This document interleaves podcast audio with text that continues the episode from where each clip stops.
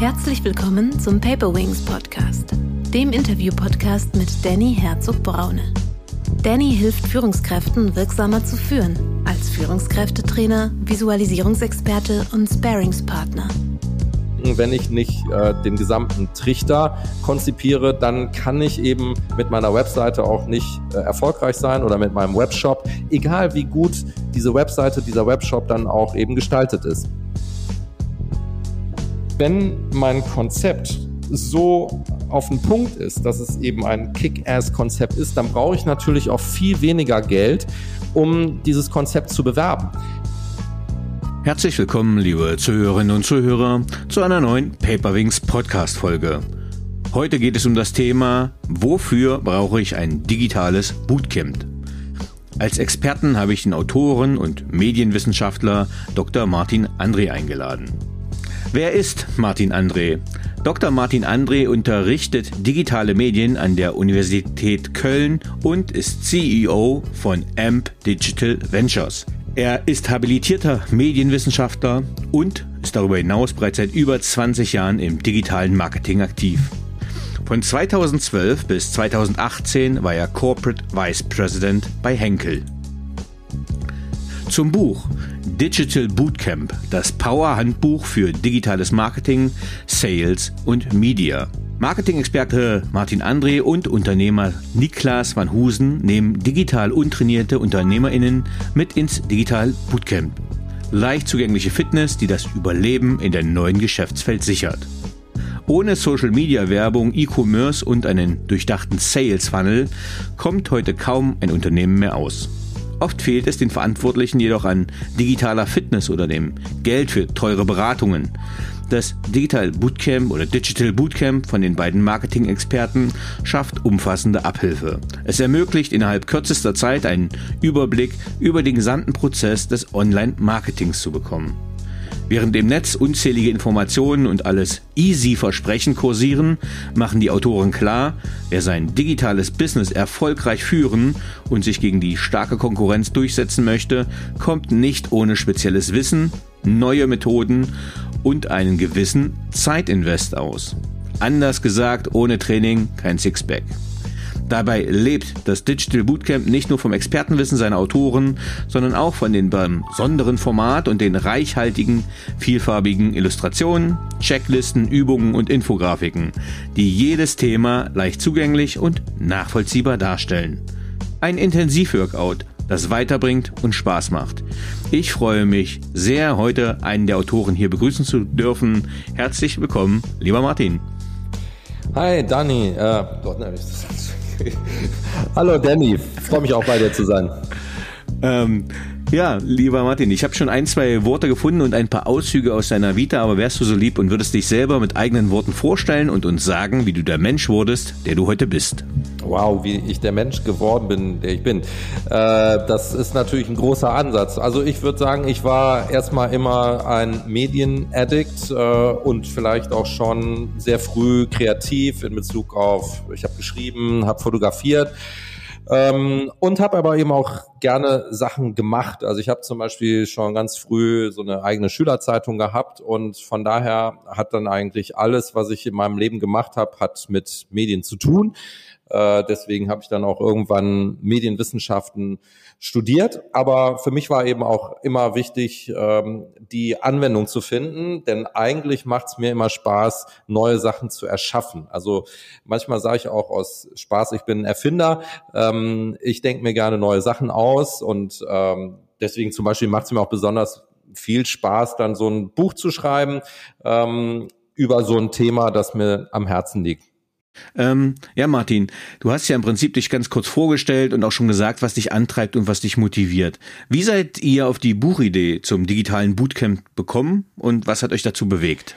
Oh, da gibt's ganz viele Punkte, die uns da inspiriert haben. Also ein Punkt ist sicherlich, dass wir in der Praxis sehen, dass eigentlich ganz viele Unternehmen über spezifische Kenntnisse verfügen, aber äh, dass eben im Heer der vielen Experten manchmal so ein bisschen der Überblick verloren geht. Ja, das heißt, man hat einzelne Silo-Perspektiven und äh, kriegt die schlecht zusammengebastelt. Ja, das ist ein Thema, was wir sehen.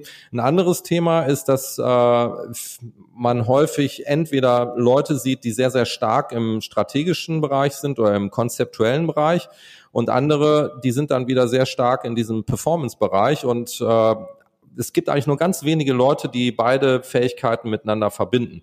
Und dann sehen wir natürlich in unserer unternehmerischen Praxis ganz viele Unternehmen, die ähm, eigentlich ihre PS nicht auf die Straße kriegen, weil sie äh, einzelne Bestandteile äh, für den digitalen Marketingmix vorliegen haben, aber die eigentlich äh, nicht wirkungsvoll kombiniert bekommen. Das heißt, die haben einzelne Schwachstellen und deswegen äh, ist das natürlich so wie bei so einer Maschine, wenn diese Zahnräder nicht alle ineinander greifen, wenn ein Zahnrad nicht funktioniert, dann funktioniert halt auch die ganze Maschine nicht und das ist fatal und das führt halt auch bei vielen Unternehmen, äh, die hier Nachholbedarf haben im Digitalbereich zu wirklich riesengroßen Defiziten und auch großen Verlusten. Und da haben wir gedacht, da müsste man eigentlich mal hingehen und äh, so eine Art Modell konzipieren. Und genau das haben wir getan äh, und haben eigentlich dieses äh, Sieben-Stufen-Modell, wo wir vom Anspruch her versuchen, alle äh, Aspekte eben in ein und demselben Modell miteinander zu verknüpfen. Mhm. Ähm, also ich habe es ja schon einleitend gesagt, aber ähm, tatsächlich finde ich das Buch ausgesprochen gelungen. Also Punkt eins mag ich dieses Querformat ähm, also wer es kennt, bei Campus, Redline äh, Verlag gibt's die ganz oft im Querformat, weil einfach viel Platz für Illustrationen ist und ihr habt das sehr schön geclustert, sehr schön aufbereitet und wirklich auch extrem viele Beispiele reingebracht ähm, und Übersichten. Also rein designtechnisch ist es auf jeden Fall schon mega gut gelungen. Oh, das freut mich. Vielen wenn Dank. wir jetzt, wenn wir jetzt ähm, die Zielgruppe, ich sage mal, äh, Coaches, Berater, Start-Upper, kleine mittelständische Unternehmen. Ne? Also wo wir nicht sagen, wir haben hier den großen CIO, sondern äh, die fangen an mit vier, fünf Leuten in ihrem Unternehmen und wissen, okay, ich habe damals von Online-Marketing gehört äh, und die, ich würde denen jetzt das Buch mal empfehlen, Digital Bootcamp. Ähm, und wie würdest du die anfänglich beraten? Womit sollten sie anfangen? Was muss man auf jeden Fall haben? Also wie entwickelt man auch so eine digitale Strategie? Ja, also erstmal ist wichtig, dass wir hier natürlich einen Ansatz fahren, äh, wo wir erstmal auf Upskilling setzen. Das heißt, äh, wir machen natürlich hier einen äh, Ansatz, der komplett unterschiedlich ist von dem, was man typischerweise zum Beispiel im Consulting macht, wo man immer top-down reingeht, wo man äh, dann von oben Modelle implementiert und dann häufig eben auch die Organisation allein lässt. Das Schöne an diesem Digital Bootcamp ist ja erstmal, es ist basisdemokratisch. Das heißt, das kann jeder kaufen. Für 36 äh, Euro hat man hier die komplette Power, das komplette Trainingslager und kann sich da natürlich aufschlauen. Und deswegen ist es erstmal natürlich so, dass dieses Bootcamp jeder Person äh, und jedem Unternehmen, jeder Organisation helfen kann, ähm, diesen ganzheitlichen Überblick erstmal zu bekommen. Und äh, dann gehen wir natürlich auch weiter, weil wir Masterclasses anbieten, wo man sich dann noch äh, bei Problemthemen oder bei Schwierigkeiten, bei Bruchstellen, die man dann findet, noch besonders aufschlauen kann. Und natürlich äh, haben wir ja sowieso ein äh, laufendes äh, Beratungsgeschäft. Das heißt, wir können dann eben auch in Unternehmen reingehen und zielgenau äh, solche Schwachstellen eliminieren und äh, da helfen. Aber das Wichtige ist eben, und das ist genau der Unterschied, es ist immer bottom-up. Äh, man hat den gesamten Überblick und äh, es ist eben nie so, um in so einer Metapher zu sprechen, dass man äh, so einen einzelnen Brückenkopf äh, baut, der einen halt nicht über den Fluss rüberbringt, sondern man hat von Anfang an eben äh, die ganze Brücke vor Augen. Man kann durch das ganzheitliche Modell sehen, was sind alle die Aspekte, die ich eigentlich benötige, um mit meiner Brücke über den Fluss äh, zu kommen. Und nur so kann man dann natürlich auch am Ende ähm, ein digitales Setup bauen, was äh, wirklich vollständig äh, performant ist. Mhm. Wenn du jetzt sagst, äh, du machst den Bottom-up-Ansatz, was muss die Person technisch, technologisch mitbringen, also an Kompetenzen, an Kenntnissen, ja, um erfolgreich ja, ein digitales Business oder ja, digitales Marketing, Sales und Media zu beherrschen? Äh, das Schöne an unserem Buch ist, dass ich erstmal sagen würde, gar nichts. Äh, denn dieses Buch äh, soll vielmehr auch dazu befähigen, in dieser hochspezialisierten digitalen Welt, wo es eben für alles Experten oder Agenturen gibt, auch den Überblick zu behalten. Und ich kann das auch übrigens aus eigener Anschauung sagen. Es ist natürlich so, dass auch viele Personen in Führungspositionen ähm, diesen Überblick nicht mehr besitzen. Und dann wird es halt sehr schwierig, weil wenn die zum Beispiel Agenturen dann beauftragen und sehr viel Geld ausgeben, zum Beispiel für Beratung, dann fällt es ihnen oft schwer, ähm, das irgendwie zu prüfen, ob das überhaupt äh, die Qualität ist, die sie brauchen, ob eigentlich alle Punkte abgearbeitet wurden, äh, die gelöst werden müssen. Und genau da setzt unser Bootcamp an. Das heißt, es ist ja gerade nicht nur ein How-to, ähm, sondern es soll einen Überblick verschaffen und äh, deswegen ist auch die Schönheit äh, dieses Konzepts, dass ich dann immer noch entscheiden kann, okay, wenn ich jetzt feststelle, zum Beispiel äh, Newsletter-Marketing ist für mich wichtig, das ist ein äh, Haupt-Touchpoint, den ich nutzen will, dann kann ich mir natürlich nochmal ein, ein How-To äh, für so einen Bereich äh, zulegen. Aber das Wichtige ist erstmal, ich muss ähm, einen strategischen Ansatz finden, ich muss eine Touchpoint-Strategie äh, finden, ich muss einen äh, performanten Funnel konstruieren und das ähm, ist natürlich eben immer auch strategisch und genau so versteht sich unser Digital Bootcamp. Mhm.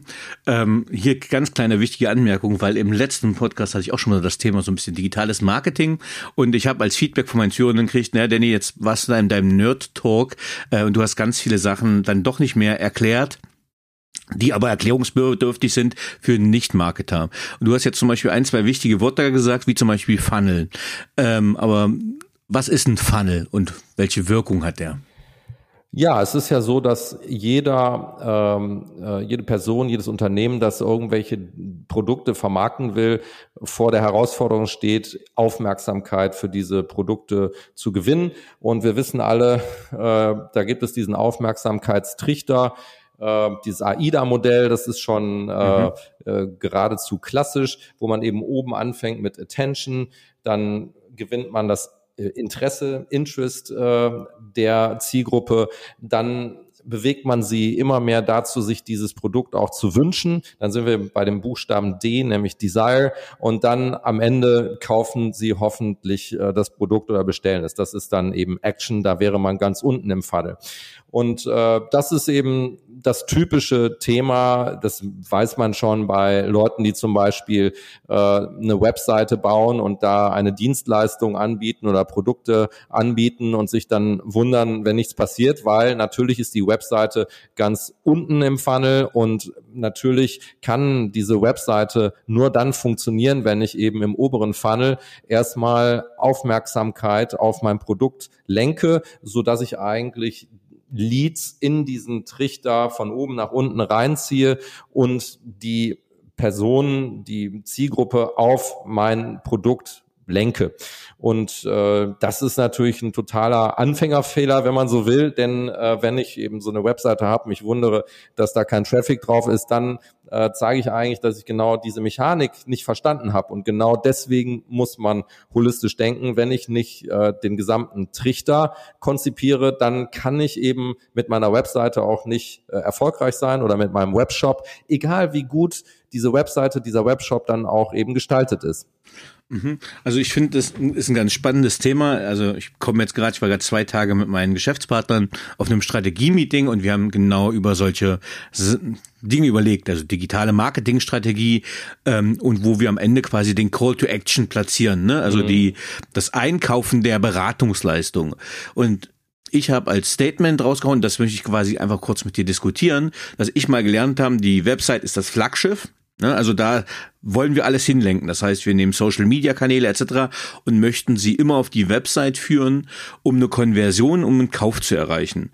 Ich habe aber das Gefühl, dass weil ich mit zwei relativ starken Influencern zusammenarbeite, dass der Call to Action eigentlich schon auf unserer LinkedIn-Plattform stattfinden muss bei einer bei einer, ja, bei einem Call to Action dort platzieren muss, dass die Website nur noch sowas ist wie, wie eine digitale Visitenkarte. Wie würdest du das sehen? Welche Bedeutung hat die Website in der Strategie, beziehungsweise Schrägstrich der Webshop, im Gegensatz zu den sozialen Kanälen? Ich glaube, dass das eben genau die Kunst ist, dass man das für jedes Produkt und jede Dienstleistung individuell checken muss. Und deswegen ist jeder Funnel ist individuell. Und äh, wir haben ja mittlerweile auch die Möglichkeiten, sogar über ähm, äh, Social Media Produkte zu verkaufen. Deswegen kann es auch ein radikaler Aspekt sein, ähm, dass zum Beispiel das Thema Webseite äh, komplett äh, depriorisiert wird, nur mal als Beispiel, ne? ähm, weil ich dann im oberen Funnel vor allem zum Beispiel über YouTube oder Social Media aktiv bin und äh, dann da meine Leads generiere. Und genau das zeigt aber eben, dass man äh, da einen Plan haben muss. Das heißt, man muss sich äh, eine eigene Strategie ausdenken. Man muss die eben auch äh, absetzen gegenüber dem Wettbewerb. Man muss auch in Bezug auf diesen Funnel eine Einzigartigkeit aufbauen und hier klare Entscheidungen treffen.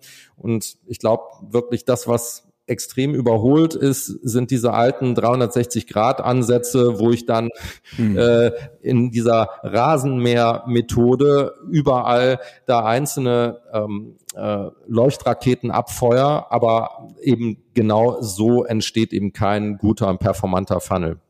Ja, also äh, ich finde es spannend, weil ich habe quasi als Unternehmer auch mal so angefangen, dass ich dachte, okay, du machst halt Cross-Social Media, das heißt, du bedienst irgendwie alle Plattformen. Ähm, und irgendwie war alles nicht richtig, war alles so mit halbem Herzen, das heißt, man hat Facebook, Instagram, LinkedIn, äh, Xing gemacht, äh, hat eigentlich viel rausgeschossen, aber zurück kam nichts richtig. Jetzt fahre ich die Strategie, dass ich sage, okay, ich fokussiere mich auf einen Kanal, aber macht sich natürlich abhängig. Was würdest du einem Kunden raten?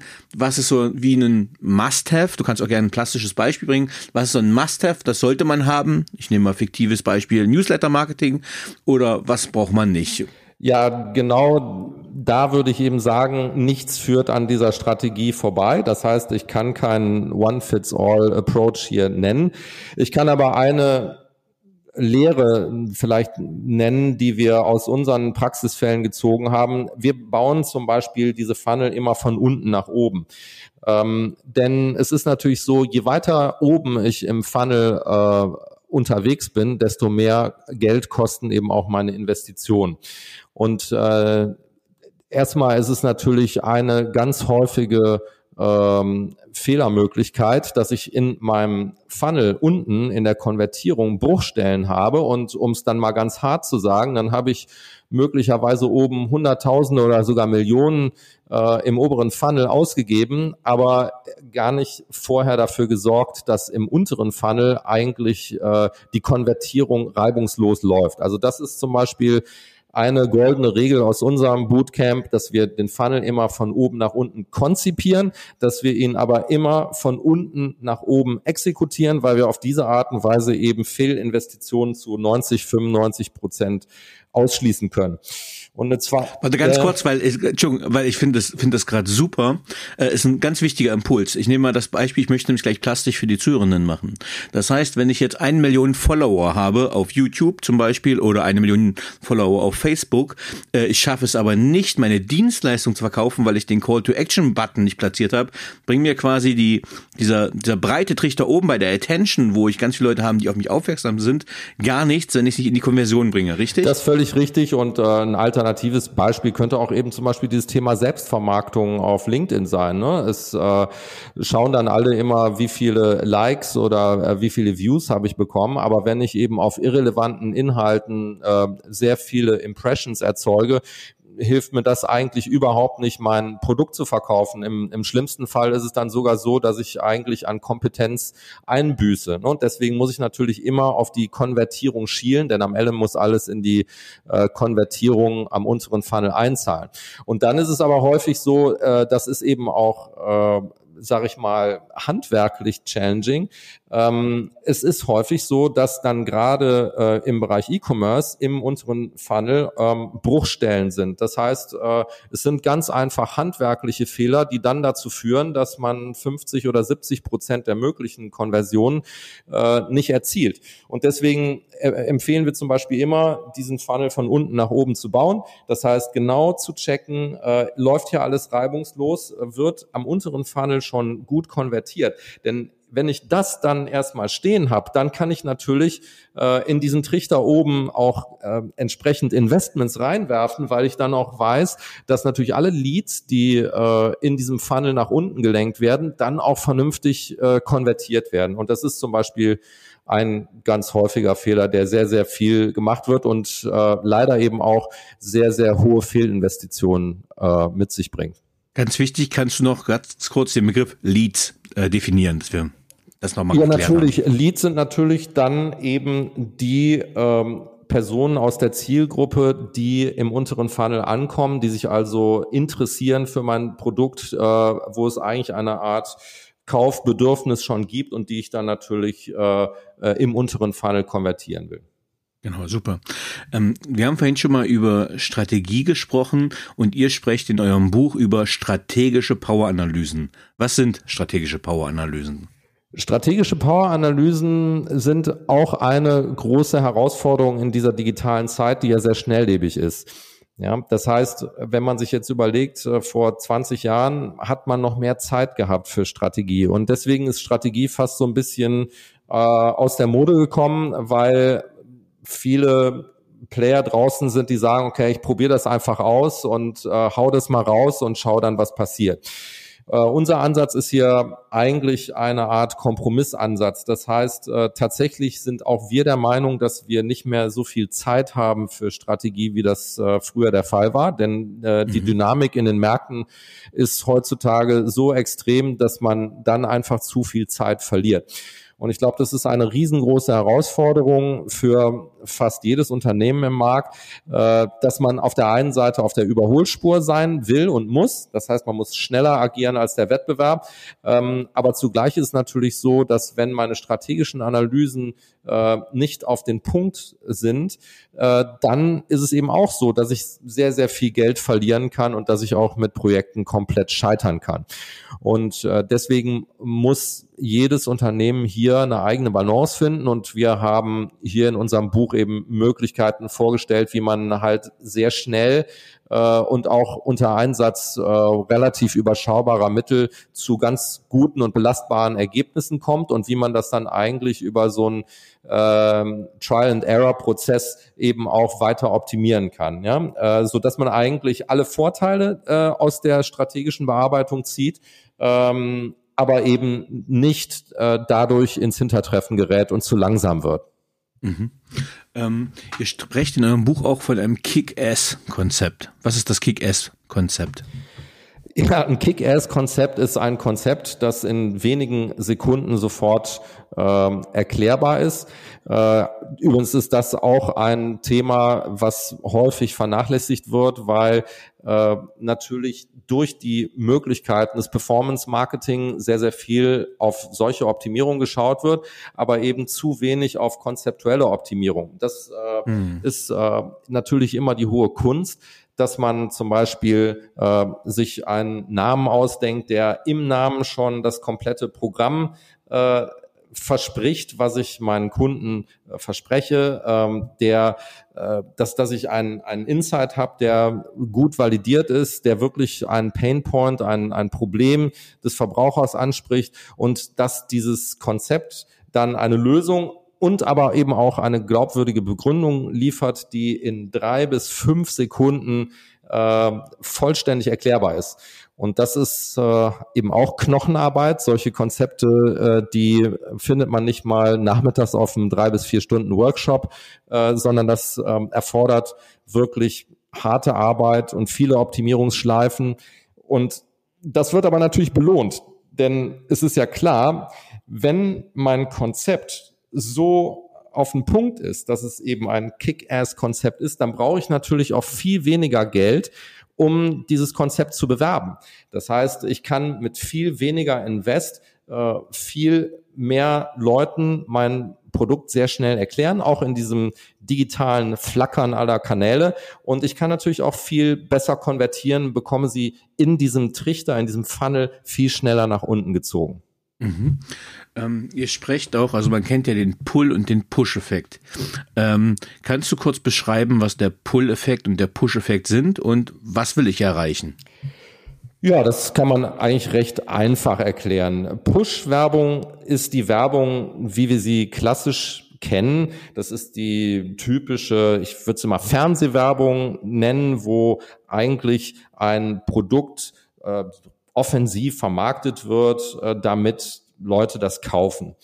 Äh, deswegen Push, man, man drückt quasi diese Produkte zu den Konsumenten. Pull äh, ist der entgegengesetzte Ansatz, der eigentlich äh, auch häufig mit diesem Begriff des Content Marketing beschrieben wird. Da geht man eben nicht sofort mit dem Produkt raus, sondern man beginnt mit den äh, echten und authentischen Interessen der Verbraucher und versucht eigentlich über diesen Umweg sie äh, für etwas zu begeistern. Also ich mache das vielleicht mal an einem Beispiel für äh, äh, zum Beispiel ein Beauty-Produkt, ja, dann ist die eine Möglichkeit, ich habe einen Fernsehspot und bewerbe da mein neues Shampoo. Ähm, die andere Möglichkeit ist, ich äh, erzeuge zum Beispiel eine Website, wo ich äh, über Frisuren und Trends und Styling-Ideen spreche und versuche dann äh, über diesen Umweg äh, die Produkte zu verkaufen. Und genau da haben wir auch festgestellt, dass die meisten Unternehmen keine wirkliche Systematik besitzen, wie sie Pull oder Push einsetzen, denn man merkt natürlich sofort, das sind vollständig unterschiedliche Formen von Werbung, die sich eigentlich fast mhm. so ein mhm. bisschen widersprechen. Und deswegen ist das auch eins von unseren wichtigsten Punkten, dass man sich hier genau überlegen muss, welcher Ansatz ist überhaupt für mein Produkt oder für meine Dienstleistung äh, der richtige und dass ich mich dann auch klar für einen Ansatz eigentlich entscheide. Ähm, das heißt, du würdest schon sagen, es ist ein Entweder-Oder. Ich würde immer meine Kunden pushen, äh, es als entweder oder zu begreifen, auch wenn man dann nachher durchaus hier Opportunity Taking äh, betreiben kann. Also nur mal als Beispiel, ich würde jetzt niemals, äh, zum Beispiel Suchmaschinenwerbung ist natürlich auch ein klassischer Pull-Ansatz. Ich würde jetzt nicht empfehlen, einen Funnel zu bauen, ohne dann eben auch Google Ads äh, am Ende zu schalten. Aber trotzdem ist es äh, wichtig, dass man klare Schwerpunkte setzt. Und diese Schwerpunkte wird man nur dann finden, wenn man eine klare Strategie hat. Und deswegen, ja, würde ich immer meine Kunden pushen, äh, sich zu entscheiden, äh, was besser zu ihren Produkten passt und womit sie auch die besseren äh, Returns einfahren. Und deswegen sollte man sich hier für eine Schwerpunktsetzung ganz klar und bewusst entscheiden. Mhm. Wir haben ja immer, also ich habe dich ja auch so ein bisschen, es geht ja immer um die begrenzten Ressourcen und äh, ich weiß, dass man im Marketing sau viel Geld einfach versenken kann, ne? nicht aus Erfahrung, aber wenn man guckt, wie hoch sind die Preise und man hat äh, limitierte Budgets, also wenn ich jetzt sage, ach, äh, ich hau jetzt mal für Google Ads mein Budget raus, dann verpufft das ja ganz schnell, wenn ich nicht nachhaltig irgendwas aufgebaut habe. Ähm, und wenn du jetzt sagst, wir haben einmal zum Beispiel ein Beauty-Produkt, und einmal eine Dienstleistung wie eine Beratung. Mhm. Äh, und man hat ein Jahresbudget, nehmen wir mal 100.000 Euro, was ja schon nicht, nehm, ja, nehmen wir 100.000 einfach mal. Wie würdest du unterschiedliche die beiden Produkte jeweils beraten? Würdest du einen anderen Ansatz sehen? Kommst du auf die gleiche Lösung? Also wie fange ich im digitalen Bootcamp bei dir an, wo ich sage, okay, einmal das Produkt, einmal das Produkt? Ja, es ist natürlich klar, dass solche Produkte auch äh, mit völlig unterschiedlichen Aufmerksamkeitsspannen zu tun haben. Äh, von daher äh, ein Beauty-Produkt mit einem, also das ist jetzt natürlich ein FMCG-Produkt mit so einem geringen Budget, äh, ist übrigens auch wieder schwierig. Da würde ich dann wahrscheinlich auch äh, mit relativ kurzen Formaten arbeiten und eben versuchen, denn hier habe ich ja nur sehr wenig Budget äh, für einen solchen Funnel, ähm, das so effizient wie möglich zu gestalten. Ja, äh, wahrscheinlich mhm. würde ich auf ähm, Special Interest Umfelder gehen, weil ich da mit so einem geringen Budget zumindest noch die Möglichkeit habe, irgendwie herauszustechen und äh, würde einen möglichst kompakten Funnel bauen, damit dieses geringe Budget da überhaupt äh, in Konvertierung ähm, ähm, äh, enden kann. Mhm. Wenn ich jetzt eine Beratungsdienstleistung verkaufen will, äh, da ist natürlich die Anforderung in Bezug auf Glaubwürdigkeit, die ist deutlich höher. Und natürlich, wenn Unternehmen größere Beträge ausgeben, um so eine Beratungsdienstleistung in Anspruch zu nehmen, dann muss ich sie überzeugen. Das heißt, äh, da muss ich deutlich mehr an Content eben auch rausstellen, wo sich die Kunden überzeugen können, was diese Leistung wirklich bringt. Das heißt, ich muss einen weitaus höheren äh, Aufwand betreiben in Bezug auf zum Beispiel die Gestaltung meiner Webseite, in Bezug auf ähm, umsonst Content, White Paper oder dergleichen, ähm, die ich ähm, vermarkte, ja, und ähnliche Formate, ähm, denn hier ähm, wird man eine solche Entscheidung nicht so schnell fallen, fällen. Und das, das ist natürlich, da sieht man sofort, dass eigentlich die, die Methoden da durchaus unterschiedlich sind. Mhm. Ich bleib mal kurz beim Beauty-Produkt, ich mache es aber mal kleiner, also damit das mit diesem 100.000 Euro Budget kleiner ist. Das heißt, wir haben jetzt ein kleines Startup, das macht, keine Ahnung, ein Naturprodukt, äh, also hat erstmal eine begrenzte, es kennt schon die erste Nachfrage dafür ähm, und hat eine Produktion, nehmen wir mal einfach 10.000 Haargel-Sachen, Organic, was weiß ich. ne? Ähm, und jetzt überlegen die, okay, wir haben ein Produkt ähm, und die überlegen sich jetzt, baue ich mir einen Shop, oder bringe ich es direkt auf Amazon? Also wenn man guckt, worüber will man verkaufen, wenn man klein anfängt, was wäre da deine Empfehlung und warum? Ja, das ist eine extrem gute Frage, denn ähm, natürlich ist hier ist, ist die Lage, die du beschreibst, keine einfache. Denn wenn ich jetzt ein kleines Startup bin, äh, dann habe ich natürlich nicht den existierenden Traffic, den muss ich erst überhaupt erzeugen. Dann könnte ich sagen, okay, dann ist Amazon eigentlich äh, der natürliche Partner of Choice, weil ich da natürlich schon Traffic habe. Auf der anderen Seite ist natürlich das Amazon-Umfeld auch hyperkompetitiv. Das heißt, ich habe mhm. schon alle Wettbewerber auf dieser Plattform und äh, werde dort eben auch nicht ohne Investments äh, es hinbekommen, dass dieser Traffic äh, auf meine Angebote geht.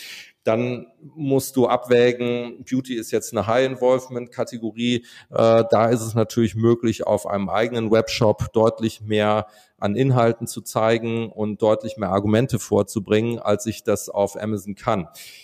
Deswegen auch hier muss man sich dann wieder überlegen, äh, was ist der richtige Ansatz. Das heißt, wenn mein Produkt eher im hochpreisigen Bereich ist, wenn es eher im High-Involvement-Bereich ist, wenn es zum Beispiel um Naturkosmetik geht, dann würde ich immer auf den eigenen Webshop gehen, weil ich da natürlich deutlich flexibler bin, was äh, die Content-Gestaltung anbetrifft und weil da natürlich auch Investitionen in Pull viel mehr Sinn machen.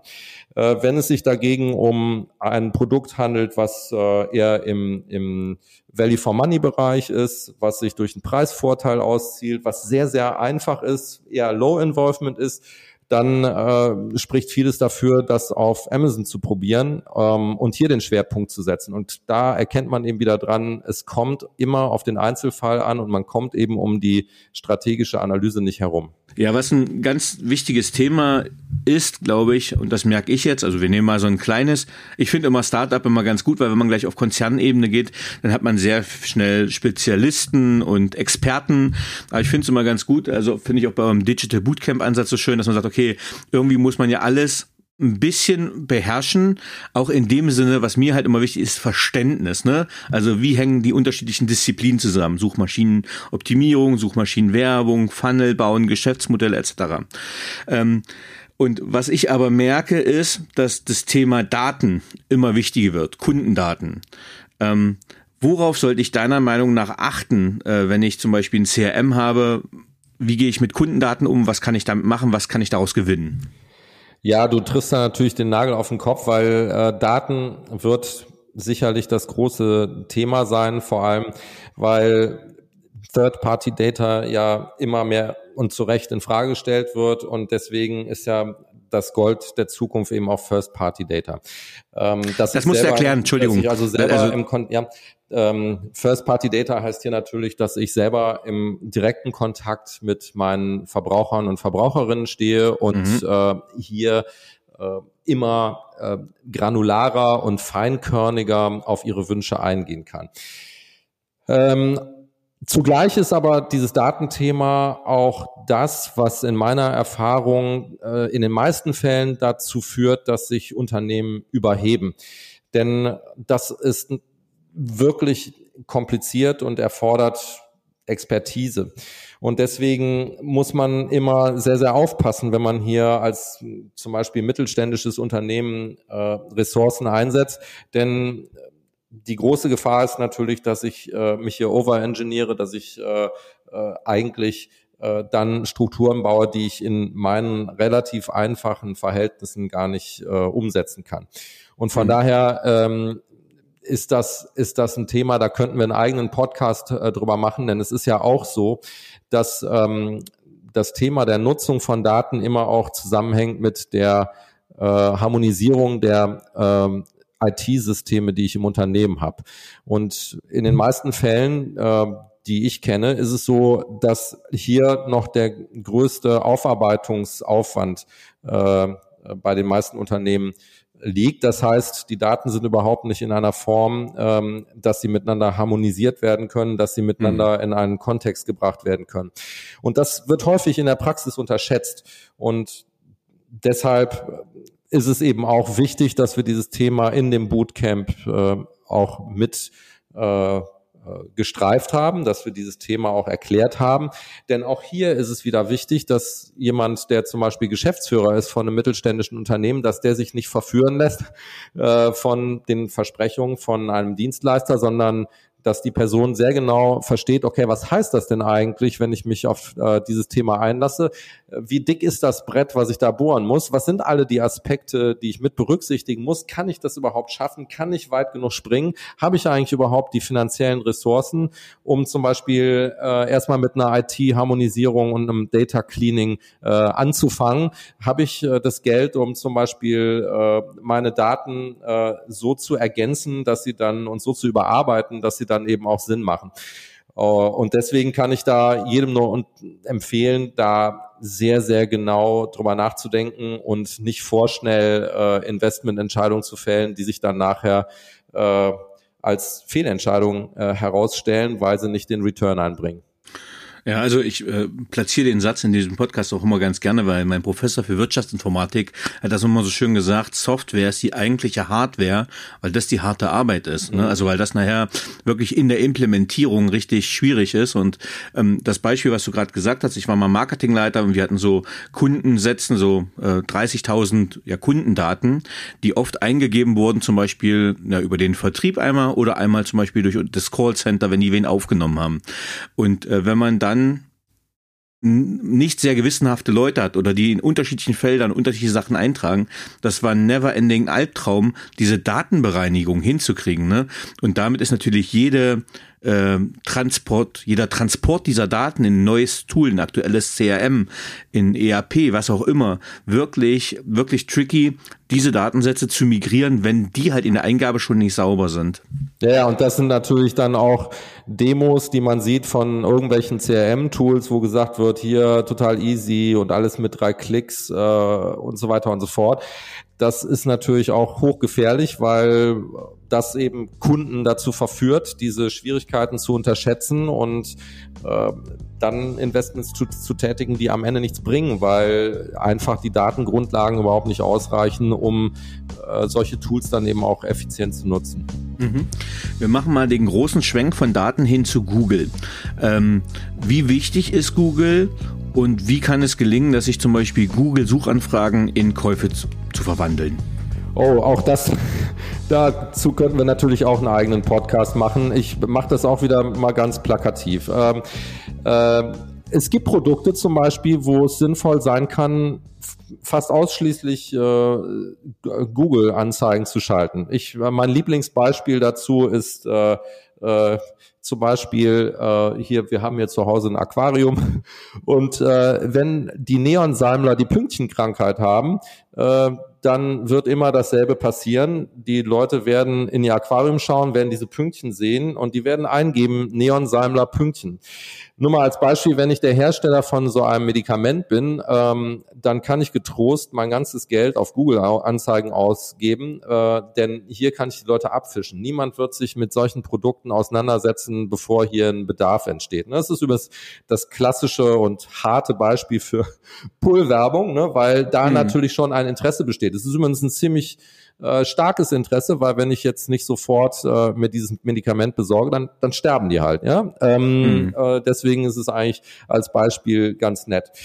Ja, dann ist es so, dass äh, zum Beispiel bei vielen FMCG-Produkten, ähm, das ist so meine. Aber ganz kurz, ja. Fast Moving Consumer Goods, ne? Genau, also, also bei vielen, äh, bei vielen äh, Fast Moving Consumer Goods, klassischen Konsumgütern zum Beispiel, äh, da sind die Aufmerksamkeitsspannen so oberflächlich, dass ich in meinen Augen eigentlich überhaupt keinen äh, Google benötige, ja, weil äh, hier auch der Kaufakt häufig, häufig eben offline erfolgt und das in meinen Augen häufig eben auch äh, Fehlinvestitionen sind. Da kann ich dann äh, auf Google eben weitgehend verzichten.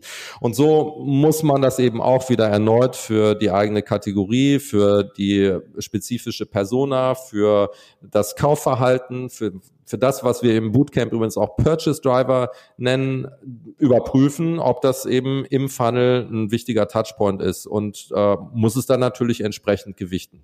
Ja, es war, war ein super Beispiel für Google. Also Google ist in vielen Sachen natürlich auch, wenn es um Suchmaschinenoptimierung, also auch das Finden der Website über Content Marketing natürlich super wichtig, aber ich fand dieses, äh, diese Einordnung in Push und Pull nochmal hilfreich.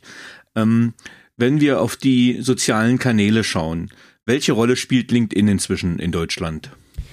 Ja, LinkedIn spielt eine riesige Rolle. Wir haben das ja auch in einer Vorpublikation hier über unseren Atlas äh, gezeigt, wie wichtig LinkedIn geworden ist. Und das äh, ist natürlich vor allem im B2B-Bereich äh, mittlerweile die, einer der wichtigsten Kanäle. Und deswegen kann ich nur jedem empfehlen, sich mit diesem Kanal sehr, sehr intensiv auseinanderzusetzen. Äh, denn hier wird in Zukunft äh, auch immer mehr an Dienstleistungen verkauft werden durch die unterschiedlichen Möglichkeiten, die das äh, Netzwerk bietet.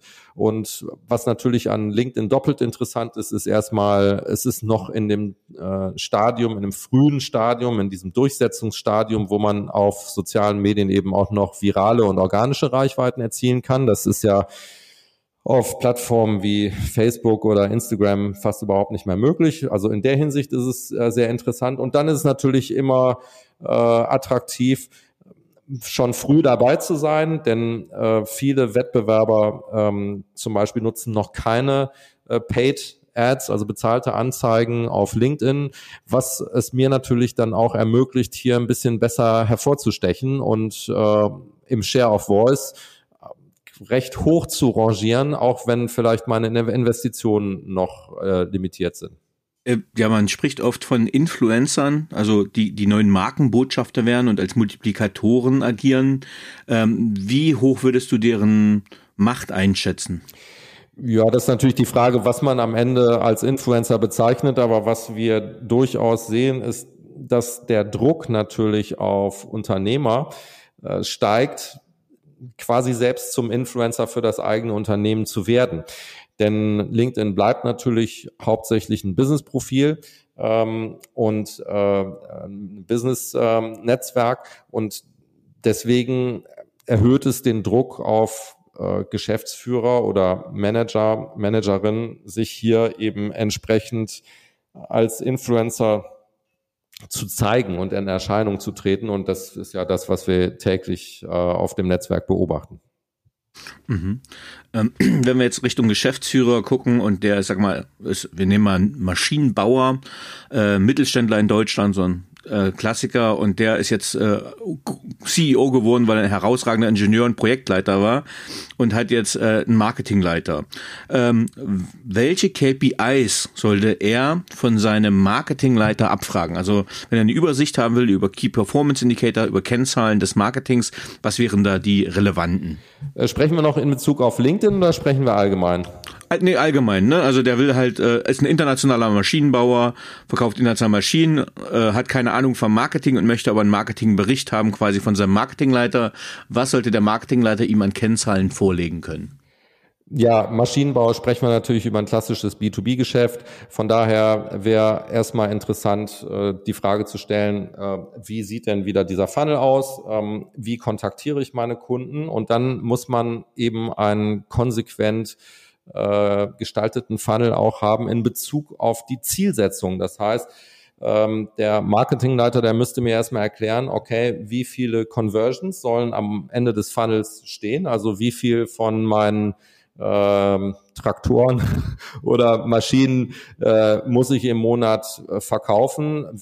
Das bedeutet, wie viele konvertierte Kunden, das muss mit einer Zahl hinterlegt werden und dann muss ich eigentlich in jeder Stufe dieses Funnels äh, erstens sehen können, welche Touchpoints werden hier eingesetzt, welche Kanäle äh, äh werden genutzt äh, und wie, ähm, wie viele äh, äh, Leads werden dann in diesem Funnel von oben nach unten gezogen. Also äh, wie viele oberflächliche Kontakte sollen dann eben äh, zu wie vielen Sales Qualified Leads äh, führen und dann eben am Ende zu Abschlüssen. Das wären die Fragen, die ich an meinen Marketingleiter hätte. Super. Ähm, als Abschlussfrage, was ist das wichtigste Handwerkszeug, was ich heute für digitales Marketing, Sales und Media brauche? Also das wichtigste Handwerkszeug ist tatsächlich in meinen Augen die Verbindung von strategischer Exzellenz, denn ich komme an dieser Strategie nicht vorbei, egal äh, wie gut ich nach hinten raus im Performance Marketing bin. Aber das Performance Marketing ist halt ebenfalls äh, unablässlich. Und ich glaube, das trennt eigentlich die ähm, Marketing Manager ein bisschen der älteren Generation von den ähm, Marketing Managern der jungen Generation und das ist eigentlich schade, weil die beide voneinander lernen könnten, denn ich glaube, es geht äh, heutzutage nicht mehr, ohne dass man beide Aspekte äh, beherrscht. Man muss auf der einen Seite eben aus eigener Anschauung heraus wissen, äh, wie man erfolgreich äh, Leads und Conversions in äh, Social Media erzielen kann, also in diesem Performance-Bereich. Aber wenn mir die strategische Grundausbildung fehlt, dann werde ich inhaltlich immer am Markt vorbei planen und dann können meine Anzeigen und meine Werbemittel auch nicht die Performance einbringen, die sie, die sie bringen könnten, wenn ich äh, vorne äh, das strategisch und konzeptuell perfekter aufgesetzt hätte. Okay, super. Ähm, jetzt hätte ich noch ein paar persönliche Fragen. Ja, dann mach, mach mal. Auf welchen beruflichen Fehler oder Erfahrungen hättest du gerne verzichtet? Oh, das ist eine gute Frage. Ähm, ich würde aber tatsächlich darauf antworten, ähm, dass Fehler, glaube ich, sehr wichtig sind. Ja, das heißt, jeder Fehler, der man macht, aus dem lernt man ja was. Und ich habe mit Sicherheit ganz viele Fehler auch gemacht in meinem Leben und äh, auch wenn man einfach viele Produkte launcht oder viele ähm, Dinge macht, dann hat man auch immer einen Flop mal dabei. Aber ich finde, gerade aus den Flops lernt man ja das meiste. Und ähm, ich glaube auch, dass es sogar wichtig ist, manchmal auch schmerzhafte Erfahrungen zu machen. Und deswegen muss man eigentlich, wenn man diese Fehler macht, dann muss man sagen, okay, äh, toll, dass das jetzt passiert ist. Und egal wie schmerzhaft das jetzt gerade ist, äh, in einem halben Jahr oder einem Jahr, ähm, da werde ich so viel aus diesem Fehler gelernt haben, das wird mir nie wieder passieren. Und ähm, äh, so würde ich äh, Fehler immer angehen. Mhm. Auf welche berufliche Leistung bist du besonders stolz? Oh, ähm, ich glaube, ich bin stolz darauf. Ähm, ich habe ja mal äh, früher bei Henkel gearbeitet und habe es da sehr lange geschafft, mit viel, viel kleineren Budgets als äh, meine Wettbewerber äh, extrem tolle Ergebnisse einzufahren. Und übrigens äh, finde ich, ist das auch ein, ein schöner Maßstab, den man sich setzen sollte, weil wenn man viel Ressourcen hat, dann kann man immer viel äh, schaffen. Und übrigens, ich bin auch jetzt über das, was wir mit dem Digital Bootcamp erreicht haben, da bin ich auch besonders stolz, ähm, weil ich finde es toll, dass wir hier sehr, sehr viel Erfahrung in ein Produkt zusammengebastelt haben, was so irgendwie snackable ist, was Spaß macht, was so ein, so ein Trainingslager ist, äh, was man eben im Alltag ganz gut verwenden kann. Ähm, ja, ich will jetzt gar nicht so viel Product Placement hier machen, ähm, aber also ja, weil man mir sagt dann manchmal kriege ich das Feedback, na Danny, das hast du aber besonders stark beworben, das Buch, und dann sage ich ja, weil es mir auch besonders gut gefallen hat. Und äh, ich habe ja sehr viele Bücher über Online-Marketing, Marketing etc., Suchmaschinenoptimierung, die sich sind an sich auch immer ganz gut, aber ich habe auch lange zu guten Büchern zu Geschäftsmodellen gesucht.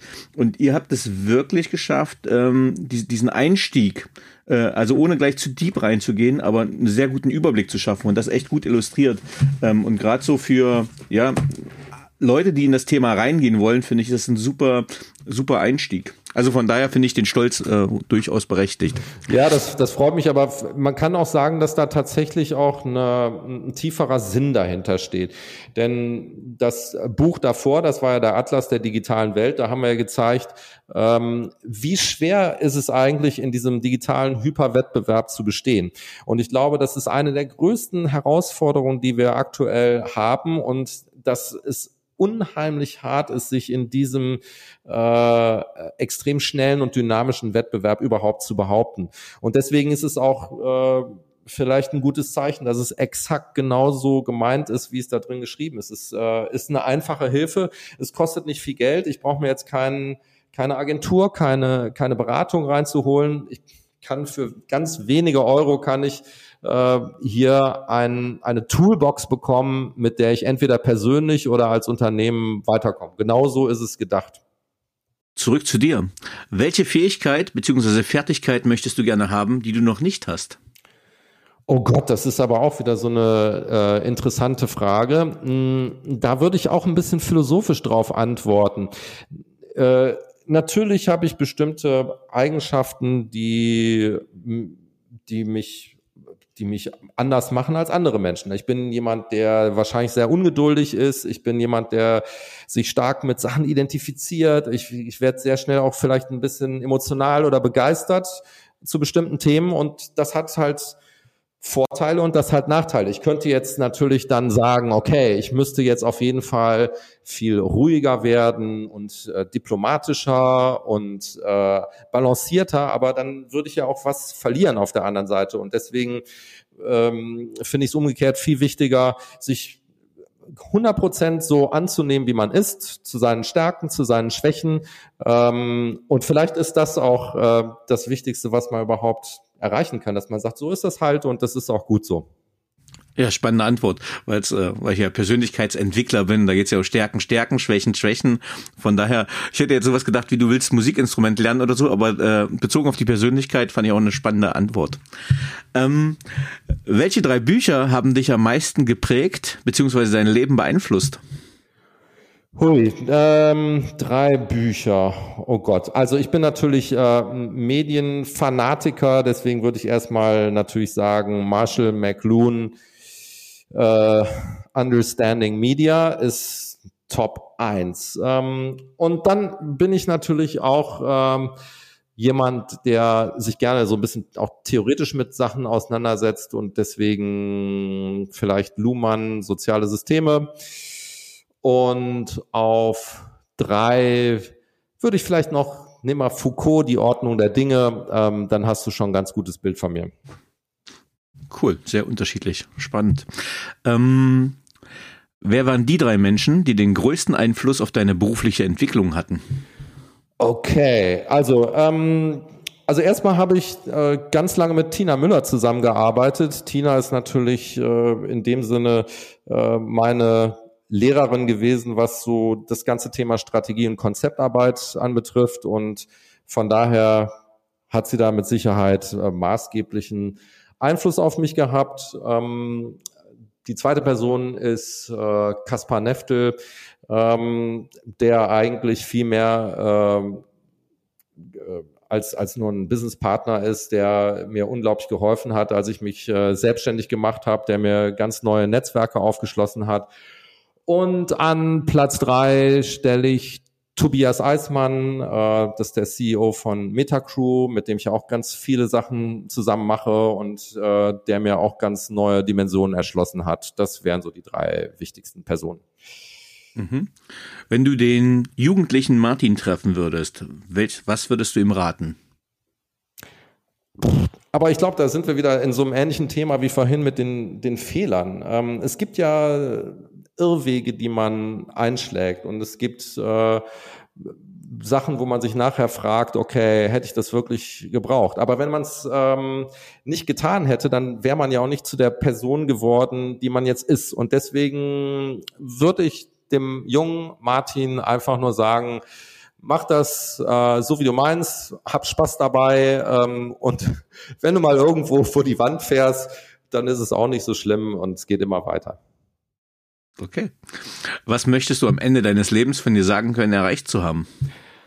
Okay, also inhaltlich ist es ja so, dass ich mich immer mit dem Thema Medien auseinandersetze und dem Thema Medienwirkung und deswegen habe ich wahrscheinlich auch die Bücher geschrieben, die ich geschrieben habe und ähm, wenn ich diese, diesen Zusammenhang zwischen Medien und dem, was die Medien aus den Menschen machen, wenn ich den wirklich durchdrungen habe, wenn ich das wirklich verstanden habe, äh, dann werde ich mich freuen, dass ich das hinbekommen habe. Mhm. Hast du ein Lebensmotto und wenn ja, wie lautet es?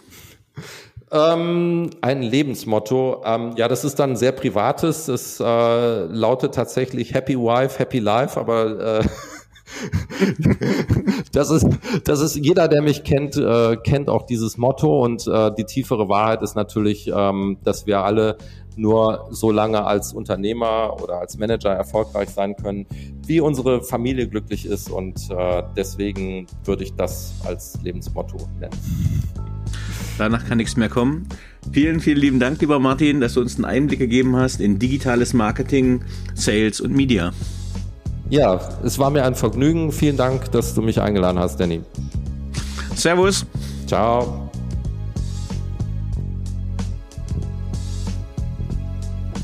So, liebe Zuhörerinnen und Zuhörer, ich hoffe, Ihnen hat dieser Podcast gefallen. Wenn er Ihnen gefallen hat, hinterlassen Sie gerne ein Abo, eine positive Bewertung und empfehlen Sie diesen Podcast weiter. Bleiben Sie gesund. Mit besten Grüßen, Ihr Danny Herzog Braune.